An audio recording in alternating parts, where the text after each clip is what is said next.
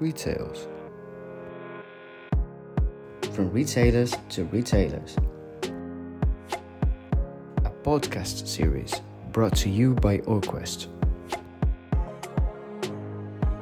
Hello, welcome to Retales. From retailers to retailers, the podcast where we dig deeper into today's retail and where the industry is headed.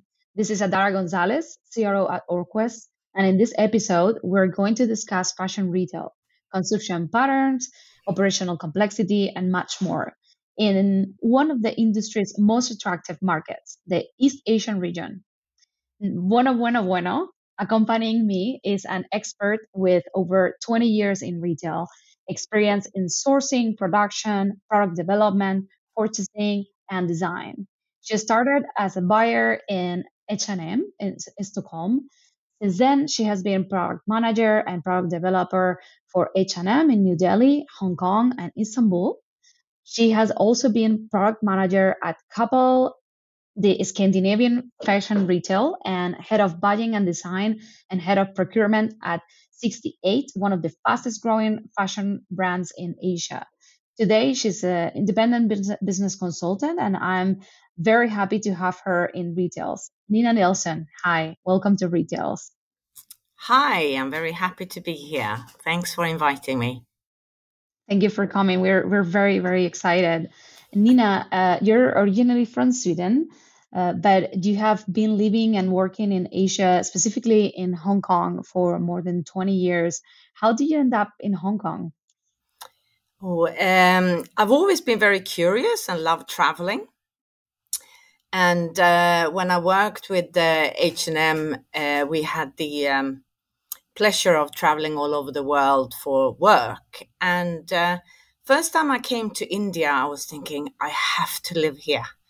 Uh, the fantastic colors and people and the vibrant energy. So um, uh, I moved there 2001, mm-hmm. and eventually there was a job coming up. Um, at H&M in Hong Kong, uh, which I couldn't resist because Hong Kong is also a very exciting place. So uh, I was here for um, about one and a half year, and then a short stint in Turkey, again a one and a half year. I'm mm-hmm. back in Hong Kong since 2006, uh, nice. and I still love it. Very nice. Would you say Hong Kong is your home? Do you feel rooted there? I feel very, uh, very at home here. Uh, for me, Hong Kong is a city that has everything.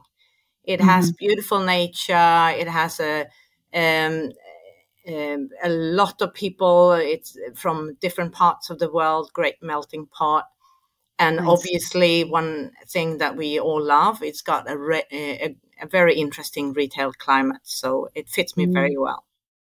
Fantastic, fantastic. And with all these years you have been working in retail there, uh, what can you tell us about the industry in the region, challenges, opportunities, trends, and what makes that market special? Uh, yeah, when I first moved here, it was very traditional, let's say, high street fashion, entry price point fashion brands. Um, luxury has been established here for a long time. It's been a very, very important part of retail in Hong Kong. Mm-hmm. Um, but the entry price point brands kind of was missing. Um, H&M opened here 2008 and uh, Zara a little bit before that. So then we had we had more of the um, like the um, high street retailers that we used to see in Europe. Mm-hmm. Uh, but there's still a lot of, of high street um, entry price point brands missing from the Hong Kong streets, but you can find them in the region, in Singapore and other places. But that could be um, uh, it could be interesting to see a little bit more variation here in Hong Kong. Uh, okay. One of the big challenges, I guess, which is even more difficult for the entry price point brands is that the um, rentals are very high here. Ah, okay. Very high. So before uh, COVID pandemic, Hong Kong was the most expensive per square foot in the whole world.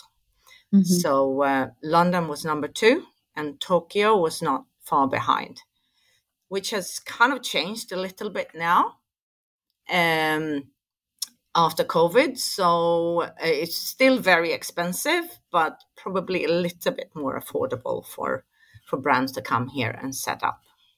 Mm-hmm. Okay, I see. And uh, what about the consumers? What what are Hong Kong consumers like? Uh, Hong Kong consumers are today very aware, uh, very aware of the global trends. Uh, Mm-hmm. they spend a lot of time online doing research before they shop. They shop, make sure that they get the best deal. They might not always shop online, but the research, especially the Gen Z re- generation, they spend a lot of time online. Yeah, yeah, So course. the the brands need to give them a very great experience uh, in order for them to be return customers. Uh, otherwise, they tend to be very unfaithful customers. Uh, the Hong Mhm. Kong, uh, the Hong Kong customers. So the omnichannel strategy needs to be nailed down. Yeah, definitely, definitely. And um, uh, some brands are really good at that. Some are not. So that's also another opportunity, I think, for uh, brands in Hong Kong to polish up their uh, omni-channel uh, strategy. I see. And you have worked with uh, several brands, uh, international brands, uh, H&M, KappAhl, 68, all fashion retailers with stores in different markets and countries. In your case, you have been working in Hong Kong, obviously, but also in the Swedish, Turkish, and Indian markets. What would you say is the key to connect with consumers from all over the world while keeping the same value proposition? Or does that value proposition changes slightly from market to market, although the, the company is global? I think that the um, key to connect is to make sure that the customer feel very special and that you're catering to them with a personal uh, personal approach. Um, one example is um, that you can't have a generic assortment, for example, worldwide when you work with uh, the Asian customer. We have uh, special uh, events uh, through our uh, shopping calendar uh, that is specific to this region, such as uh, Chinese New Year. Mhm. Um, so retailers need to make sure they accommodate for for those kind of special events and make sure that the customer feel that the collection is specifically for them. Right. Makes total sense. And and, and that in terms of par- a product, but uh, would you say same goes uh, also to to the store experience, right? Like to the individual level and and that experience that they have at the store. Yes, I, I believe that definitely the Asian customer has a higher demand on personal, personalized service when they come into the store. Uh, Mm. Uh, that is, they, uh, they quite often want to speak to to um, someone on the floor that service them on the floor. Uh, they they have a lot of questions about the products, uh, and they also expect a very swift service. They're not very happy if they have to stand in line and wait. Mm. So, um, uh, which is uh, similar in Europe, but even more enhanced here in Asia, I would say. hmm So would you say that having the the right people at the right time is uh, is It's important? key, very, very important. You're absolutely right. Awesome. And Nina, your your journey has uh, mainly mainly revolved around fashion product development and management from the start to the shopping bag. Uh, you work with underwear, children, women, and men clothing. From your experience, what are the boxes that need to be checked for a successful product? What makes a great product in fashion retail? So I, I, I believe that a product that make the customer feel something, feel something Mm, special. Uh, in fashion, that could be it could be a garment that make them feel happy, a funny T-shirt, or a, a, a product that has a great value for money. It doesn't have to be the cheapest and the lowest price, but a really, really good value for money uh, product. Um, so luxury is huge here in Asia, and mm. money. Many girls, even very young girls, they would spend a lot of money money on a handbag because it makes mm-hmm. them feel successful. It's a status right. symbol here. And interestingly enough, luxury is the segment that bounced back quickest uh, in mainland China after COVID. So that's um, it's going really, really well for luxury in China at the moment. Mm-hmm. I see. I see. Uh, to to get uh, the final product, there are many steps, right? Uh, working with product management, supplier management, quality control, budgeting. You have seen firsthand um, everything that has to do with the operation side of retail, the part behind the curtain, which makes the shopping experience possible. In in this scenario, what would you say are the most important aspects in the retail operations?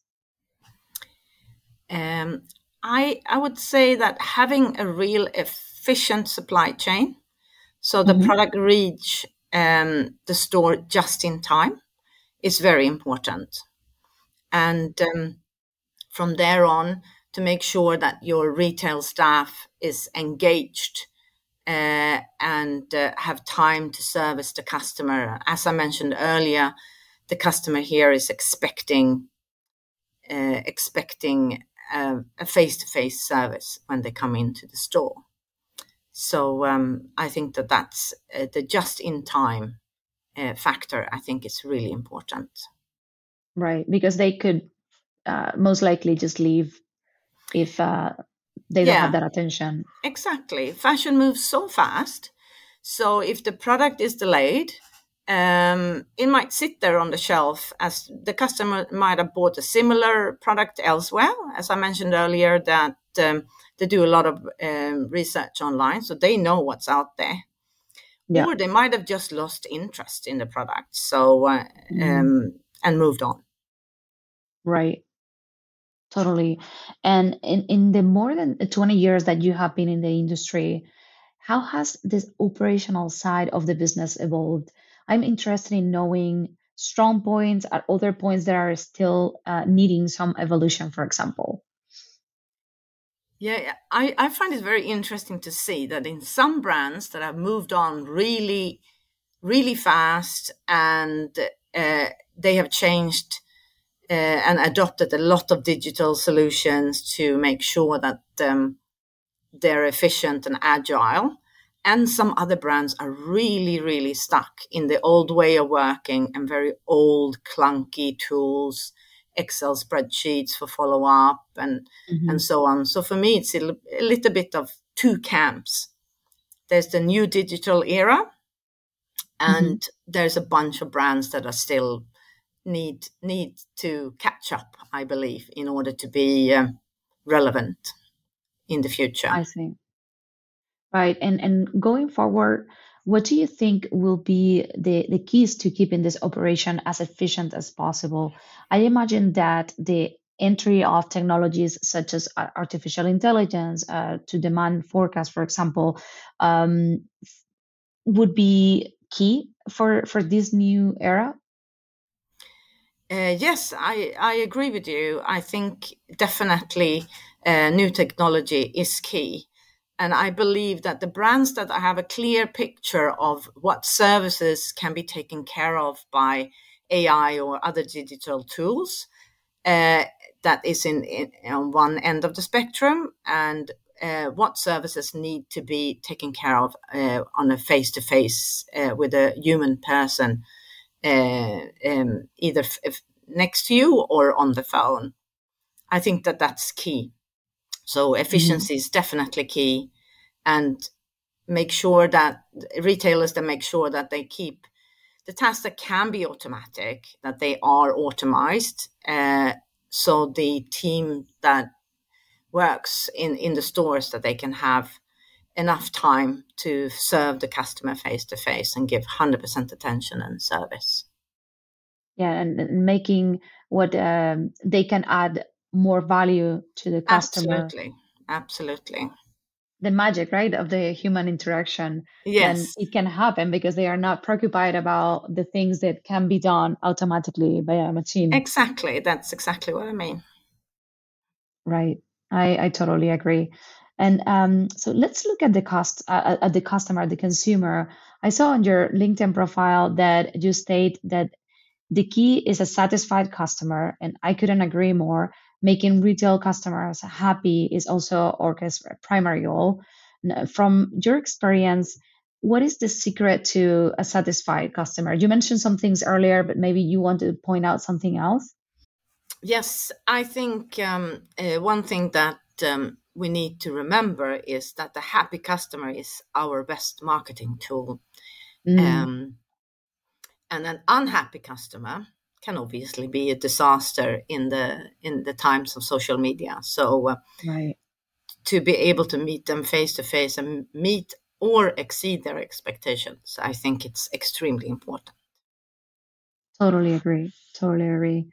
And and consumers also are always evolving and, and always uh, asking for more and a, and a more special attention. And now there are uh, more sales channels and ways to reach them and to interact like you said uh, social media you know online click and collect uh, brick and mortar and as as consumer expectations grow retailers are under more pressure to find new ways to to meet those expectations and, and, and exceed them and sync all these experiences together and how strategic is the business operation side in this scenario um, for, for me, this also uh, varies a lot from brand to brand and company to company. Mm-hmm. So uh, many brands are great with parts of, of this journey.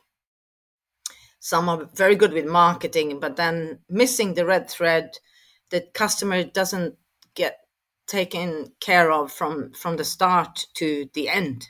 With the omni-channel approach, I think the customer wants to have a true seamless experience it uh, doesn't matter for them whether they shop online or on uh, or in store they mm-hmm. want to have the same look and feel so the brand need to present itself in the same way online and uh, uh offline um, and some some um, uh, great opportunities for for brands are coming up with with uh, with new um, services, for example, click and collect in China and Singapore, uh, that that service is uh, booming, which means that you get an opportunity to actually meet your customer face to face when they mm-hmm. come into store and uh, give them a better, uh, give them a an experience with shopping with your brand face to face. So I think yeah. um,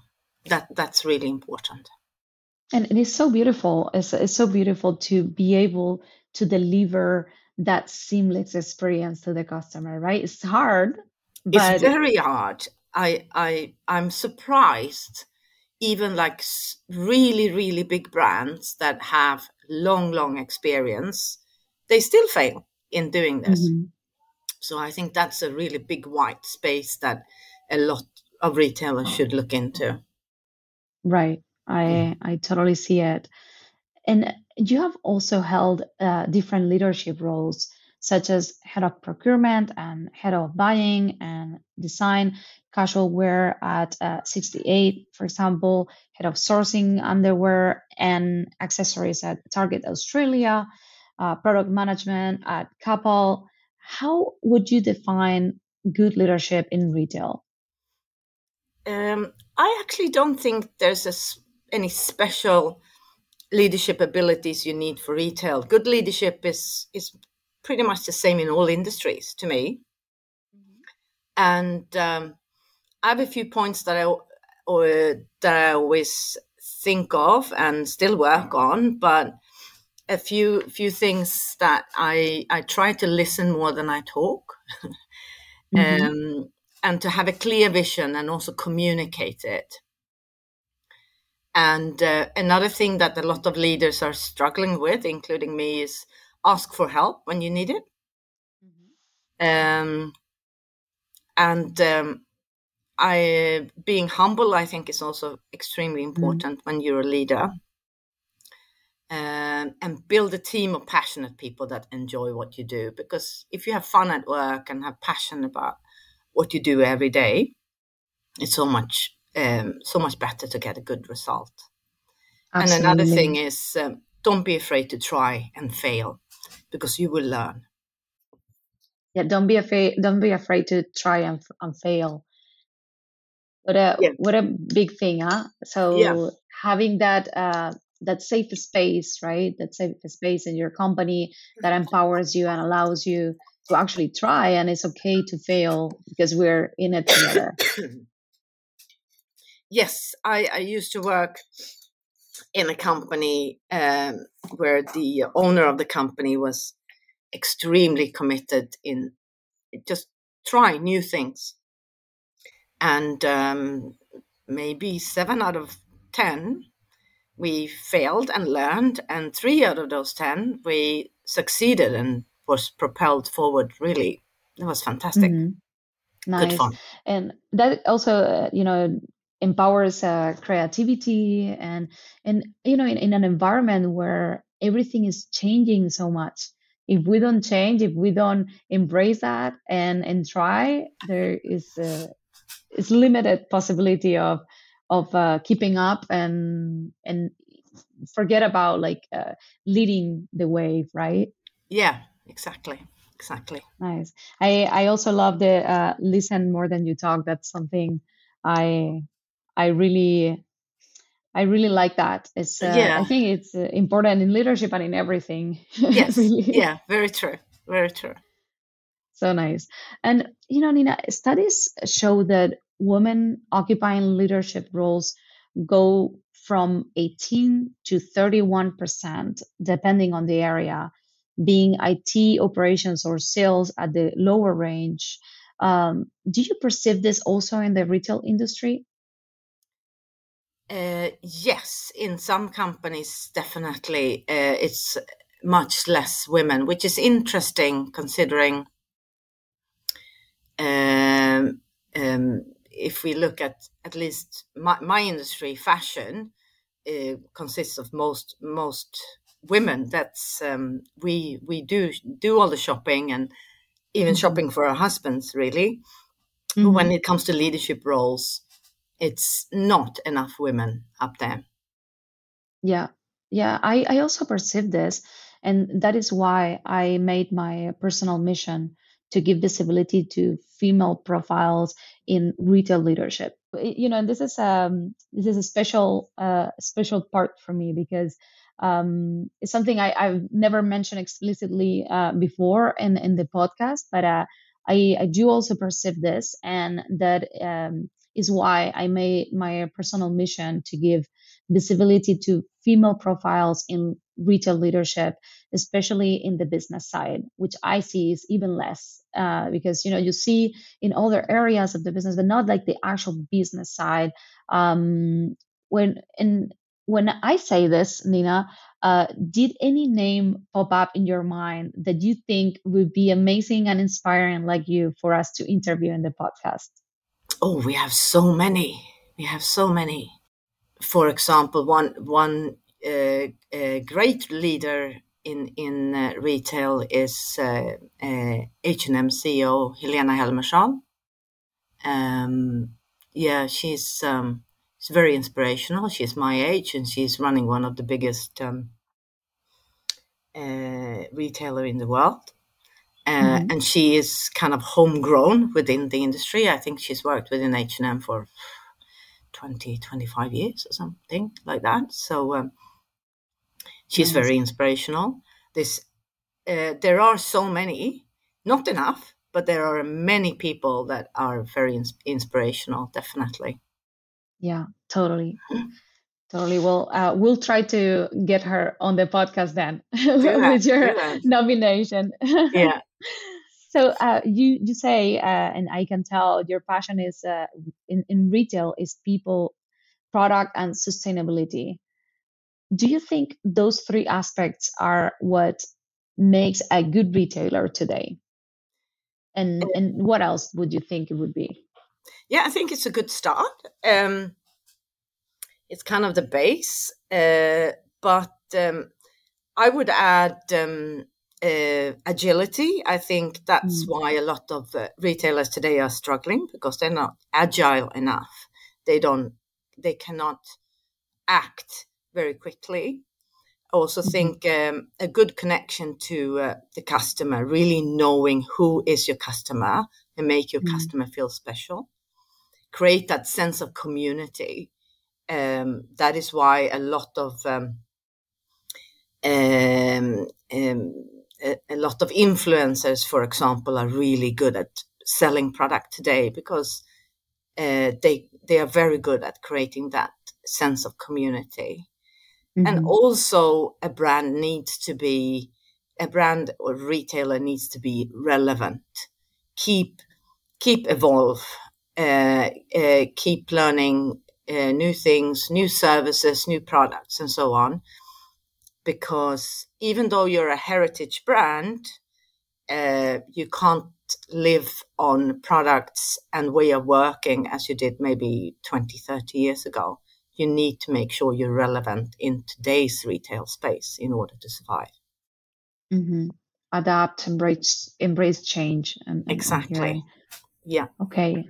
And you're a business consultant now with, with all your experience and, and background after many years in, in product management. Uh, what, what motivated this change for you? Uh, it was actually kind of an accident. Uh, like everything and, in life. yeah, like most things in life. Uh, basically, we've had quite a few challenging years in Hong Kong, in in in um, in the city and in the industry. So we started out with protests here in Hong Kong four years ago, and then we had COVID. And with the COVID uh, pandemic, we had a lot of homeschooling. So uh, it kind of worked for me to work from home with my own business uh, because my I could be here with the kids and help them with the homeschooling at the same time as I keep working. I could kind of set my own schedule, so that was mm-hmm. great. And um, I'm also working with a lot of different um, clients when it and a lot of areas. So I work with branding and assortment building and business development. So it never gets boring. It's a, it's very um, I, I learn constantly learn new things, and every day mm-hmm. is different. So um, for me, at this period of time in my life, um, it, it, was um, a, a blessing to be able to to run my own business. Fantastic.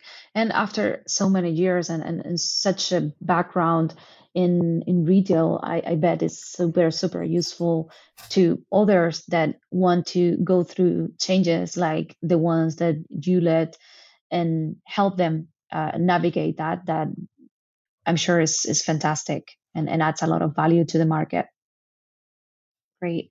And uh, now to close, a question we asked to all of our guests what is Nina Nilsson's business philosophy? uh, good question.